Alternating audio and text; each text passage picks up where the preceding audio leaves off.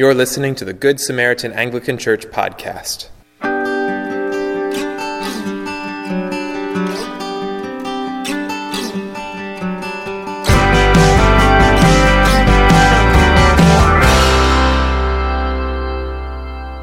The following sermon was recorded on Christ the King Sunday, November 24th, 2019. A reading from the letter of Paul to the Colossians. Be strengthened with all power according to his glorious might, for all endurance and patience with joy, giving thanks to the Father who has qualified you to share in the inheritance of the saints in light. He has delivered us from the domain of darkness and transferred us to the kingdom of his beloved Son, in whom we have redemption, the forgiveness of sins.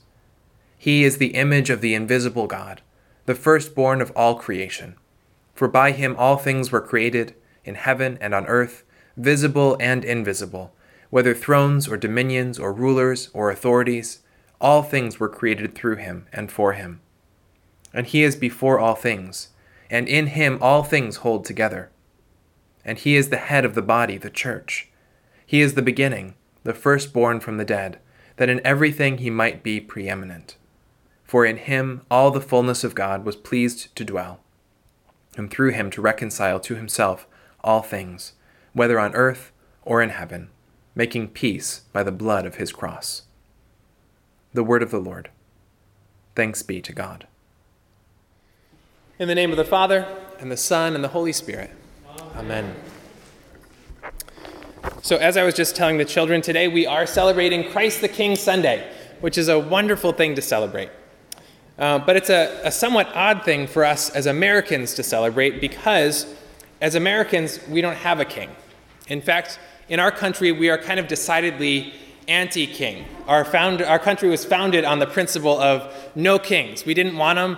We don't want them in the future. Didn't want them at all. And we set up our constitution specifically so that we would never have a king.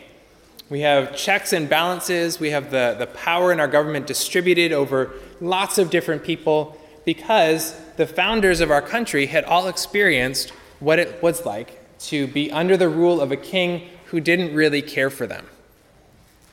When our country broke away from England, uh, our king was in England. And the, England isn't that far away today when you hop on an airplane and you're there in about six hours. I mean, that's a long plane ride, but it's not, it's not that long to get to England when it comes down to it. But when our country was founded, it took months to get from here to there and from there to here. And so if you had something that you needed to bring before the king, you would have to get on a boat yourself or send a letter by boat, and it would travel across the Atlantic Ocean. And then the king would decide what he decided, and then it would travel back across the Atlantic Ocean, and then you'd have your answer. But that's not a very efficient way uh, to, to rule a country, is it? No. And it was not an efficient way for a king to actually care about his colonies so far across the ocean. And so we rebelled and we said, no more kings. We're going to do it a different way in our country. And I'm glad that we did for various reasons. There's a, a movie uh, that I don't necessarily recommend that you go out and watch because it has some kind of crude joking in it, but it's called Monty Python and the Holy Grail. Some of you have probably seen it. Um, and it's a, a movie from England about King Arthur, uh, but it's all in jest. It's, it's a comedy.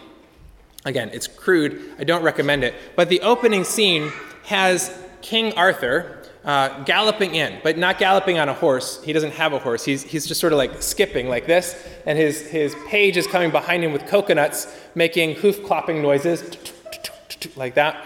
And he comes to a place in a field where there are some peasants, and the, the peasant says to him, Who are you?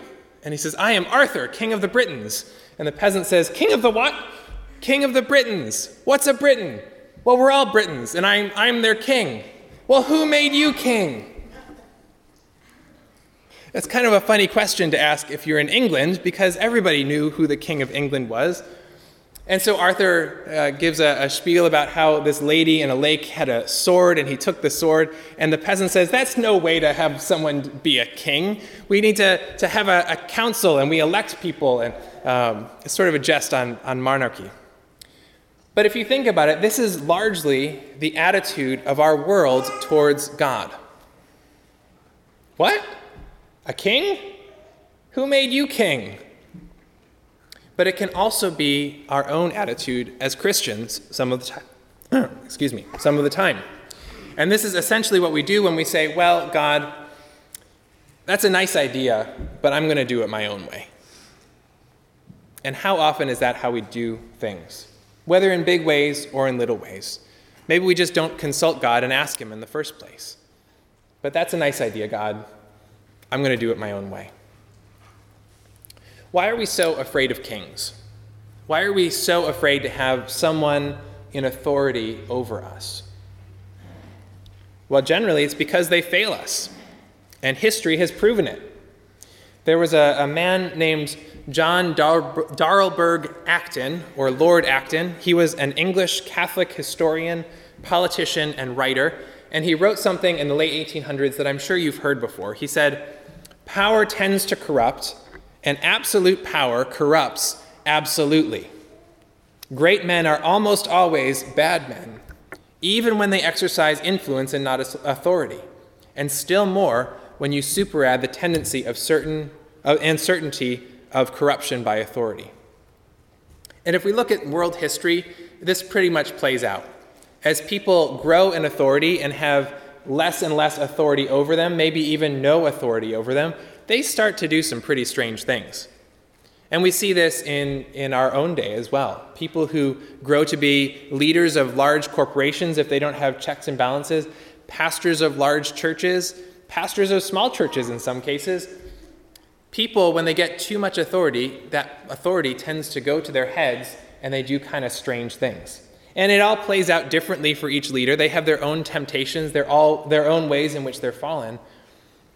But I think it's generally true. Power corrupts, and absolute power tends to corrupt absolutely. And we can see this in the Bible too. So Jeremiah was a prophet, as we all know. He's somewhere in the middle of the scriptures, right around the place where you find Isaiah. But in, Isaiah, in Jeremiah's place in history, he was there uh, for the last days of the kingdom of Judah. The, Israel was, was divided into two kingdoms at a point just a little after David, so about three kings in, four kings in. Israel's divided, and there's a northern kingdom and a southern kingdom. And the southern kingdom was called Judah, it's where Jerusalem was. And they had separate kings in these separate kingdoms, and most of them were bad. There were about 21 kings in the line of Judah, and five of them were good in the whole history of all of those 21 kings. And the last of the good kings was Josiah, and he had uh, four descendants that came after him, and all of them were bad. And the last one was the, the last king of Judah. So Jeremiah the prophet lives through the end of Josiah's reign and through the reign of these four other kings who are descended from him. And he has some observations to make. And where we pick up in the scriptures today in our reading is right after the chapter before it. And the chapter before it is talking about the corruption of these kings that had lived during Jeremiah's time. And so Jeremiah, then at the beginning of the chapter we read today, says this He says, Woe to the shepherds who destroy and scatter the sheep of my pasture, declares the Lord. Therefore, thus says the Lord, the God of Israel, concerning the shepherds who care for my people You have scattered my flock and have driven them away, and you have not attended to them. And behold, I will attend to you for your evil deeds, declares the Lord. Now, the shepherd metaphor that's being used here was a common one in the scriptures for talking about uh, those in authority. Sometimes it was in the case of the, the priests in the temple who were the religious authorities of their day, and sometimes it was with reference to the king of Israel or of Judah, um, largely because the second king of Israel was King David. And if you remember that story, he was called out of the fields where he was tending sheep. David literally was a shepherd, and he was anointed as king fresh from the fields, having tended sheep all day. And David is the one who writes Psalm 23 about how the Lord is my shepherd. And so we have this shepherd image throughout the scriptures referring to those in authority, often the king of Israel or the, the temple authorities. And these were bad shepherds. Now, when we think about sheep, uh, sheep need someone to care for them. Sheep don't do well on their own. They need a shepherd who watches over them and guides them, leads them to green pastures, leads them to still waters where they can take a drink. Sheep need a shepherd, they don't do well on their own. And so their health and their vitality depend entirely on the shepherd that cares for them. If that shepherd is in it for himself or herself, then the sheep don't do well. They tend to be sick, they get picked off by predators, they, they have bad outcomes generally. But if a shepherd really cares for the sheep and watches over them well, then the sheep thrive and they multiply and they grow. These were bad shepherds. Isaiah, or I'm sorry, Jeremiah is talking about bad shepherds in this passage today. And he lived through a lot. He saw a lot of these bad shepherds walking away from the Lord. And that's really the thing that divided the good kings of Israel and Judah from the bad kings. The good kings were the ones who sought after the Lord, who took down the altars to idols, and who lifted up the Lord and promoted the worship of the Lord in the nation. The bad kings were the ones who turned away from the Lord and went after other gods and did all kinds of sinful and immoral behaviors. Jeremiah lived through a lot of those bad kings. And one commentator on this passage says that one is impressed with Jeremiah's raw courage, his capacity for righteous indignation in the presence of entrenched evil, and the clarity of his view of the realities of the present and the glories of the future read in the light of divine purpose. If you lived through the, the kings that Jeremiah lived through, you might rightly decide to just sort of sit down and mope a little bit about how bad things were. Because it was bad. It wasn't a good time to be in the tribe of Judah, and it ended with a pretty bloody exile to Babylon. But Jeremiah doesn't just dwell in the negatives of his present day, he holds out a future hope. And this is what we read in verses 5 and 6. Behold, the days are coming, declares the Lord, when I will raise up for David a righteous branch, and he shall reign as king and deal wisely and shall execute justice and righteousness in the land. In his days, Judah will be saved, and Israel will dwell securely, and this is the name by which he will be called The Lord is our righteousness. Do you see how this king is different from the other kings? The other kings turn away from the Lord, but this king, his very name will be the Lord is our righteousness. This is a king who's turning back himself and the people to God. And this is, of course, is a reference to Jesus. When we look back on that, we can see it clearly. Jesus was to be a king like no other. And he filled this role perfectly, but he did so in a way that nobody expected. So listen to those words again, but pretend that you don't know anything about Jesus or what he did on earth or how he died and how he rose again. Listen to these words and imagine that you know nothing about this coming king except for what's written right here. Behold, the days are coming, declares the Lord, when I will raise up for David a righteous branch and he shall reign as king and deal wisely, and shall execute justice and righteousness in the land. In his days, Judah will be saved, and Israel will dwell securely. And this is the name by which he will be called The Lord is our righteousness. What would you expect a king like that to look like? What would you expect a king like that to do? Would you ever imagine that this king would establish his reign by hanging on a cross? I don't think so, not from these words by themselves. And yet, in the gospel today, Jesus is hanging on the cross. And here his mission is made clear. Because the inscription on the cross, right above Jesus' head, says, This is the King of the Jews.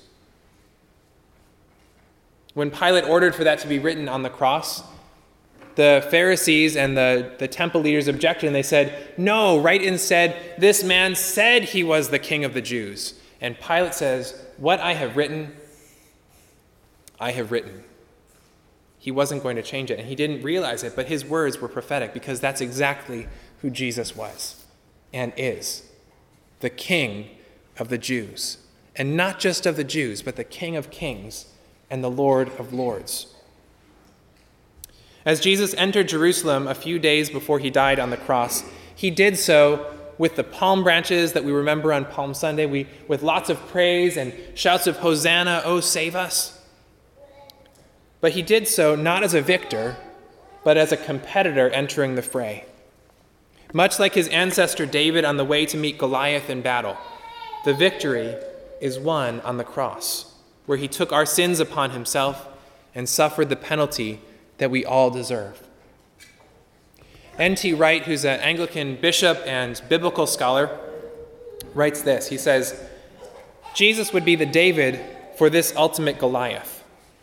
Though, with the difference that since violence and death were themselves the ultimate enemy, this David would win the battle by losing his life.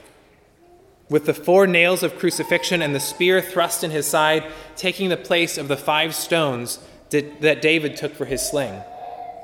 Jesus' own mind, heart, and body would be the battlefield on which this victory would be won. Death was defeated forever. The chains of sin were broken. God's people were finally free to be the people that they were created to be children of God. And we can still be children of God today. All we need to do is repent and put our faith in Him, and He will welcome us just like He welcomed the thief who was hanging on the cross next to Him when He said, You will be with me in paradise. But Jesus' kingship isn't just for the life to come. And if that's what you're waiting for, let me tell you, you are missing out. Because Jesus is not just king in the future, not just king on some far off distant day, and the faith that we proclaim is not just about pie in the sky when we die. Jesus is our king now. He is a living king, and our faith is a living faith. So don't wait until you die to recognize Jesus as your king. Don't wait until you die to live as though Jesus is your king because he is your king right now. Jesus wants us to follow him, to listen to him, to give our lives to him. But he won't make us do it. Jesus is not a tyrant like the rulers of this earth. We have a right to be afraid of earthly kings. Remember, absolute power corrupts absolutely. But Jesus is the king that will never fail us, no matter what happens. How many of you have ever had trouble in your life? Uh, more than a few of you, like all of you, have had some trouble in your life. I have too. I've had some trouble in, your, in my life. And in the psalm that we read this morning, Psalm 46, it begins saying, God is our refuge and strength, a very present help in trouble. God is our refuge and strength, a very present help in trouble. Therefore, we will not fear, though the earth gives way, and though the mountains be moved into the heart of the sea, though its waters roar and foam, though the mountains tremble at its swelling. God is our refuge and strength, a very present help in trouble. And I'm sure if we had time for it, we could listen to lots of stories of the ways that our God has helped you in the midst of your trouble. Because he does so all the time, sometimes in big ways and sometimes in little ways. But our God is a very present help in trouble, just like a good shepherd cares for his sheep. That's who our God is to us. Jesus himself says, I am the good shepherd. I am the good shepherd. His rule is just and perfect. He always has our best interests and the best interests of His kingdom in mind in all things. And one day He will make right everything that is broken in this world. We read from the book of Colossians this morning. And in Colossians it says that Jesus is before all things He is before all things, and in him all things hold together. Now imagine for a moment Jesus just kind of holding, you know the song, he's got the whole world in his hands. He's holding the whole world together. So imagine if he just took his hands off the earth for a moment, took the, the, his hands off the universe for a moment, what would happen? If he's holding all things together, I don't even know what would happen. I don't, I don't want to know what would happen. It would be bad. Jesus is still that kind of a ruler over his creation. He holds it all together. And he is the head of the body, the church. He is the beginning, the firstborn from the dead, that in everything he might be preeminent. For in him the fullness of God was pleased to dwell, and through him to reconcile to himself all things, whether on, in, whether on earth or in heaven, making peace by the blood of his cross. The cross is the key here. The blood of the cross is the key. And it is the thing that makes peace in this broken creation. It is the cross and the blood of the cross that is reconciling this broken creation and drawing all things back into the order that they were created to have. He is holding all things together. And one day he will set everything right. This is our King. He is worthy of all praise. He created us, He won the victory for us, and He reigns forever on high. So won't you give your all to Him? Let us pray. Jesus, you are the King of all kings and the Lord of all lords. Lord, today we lift up our hands and we offer ourselves to you. We put ourselves under your authority, under your rule and reign. Lord, we are citizens of your kingdom. We are children of God. Thank you for what you did for us on the cross. Thank you that your cross and the blood of the cross has made peace between us and the Father. We pray, Lord, that you would continue to restore all things and that you would bring all things in subjection under your reign. In the name of the Father, and the Son, and the Holy Spirit. Amen. Amen. This has been a production of Good Samaritan Anglican Church in Middleburg, Florida. For more sermons, sermon notes, and information about our congregation, please visit www.goodsamaritananglican.org slash sermons. If this podcast has been helpful to you, please subscribe and leave us a review with your favorite podcast player. Thank you for listening. God bless you.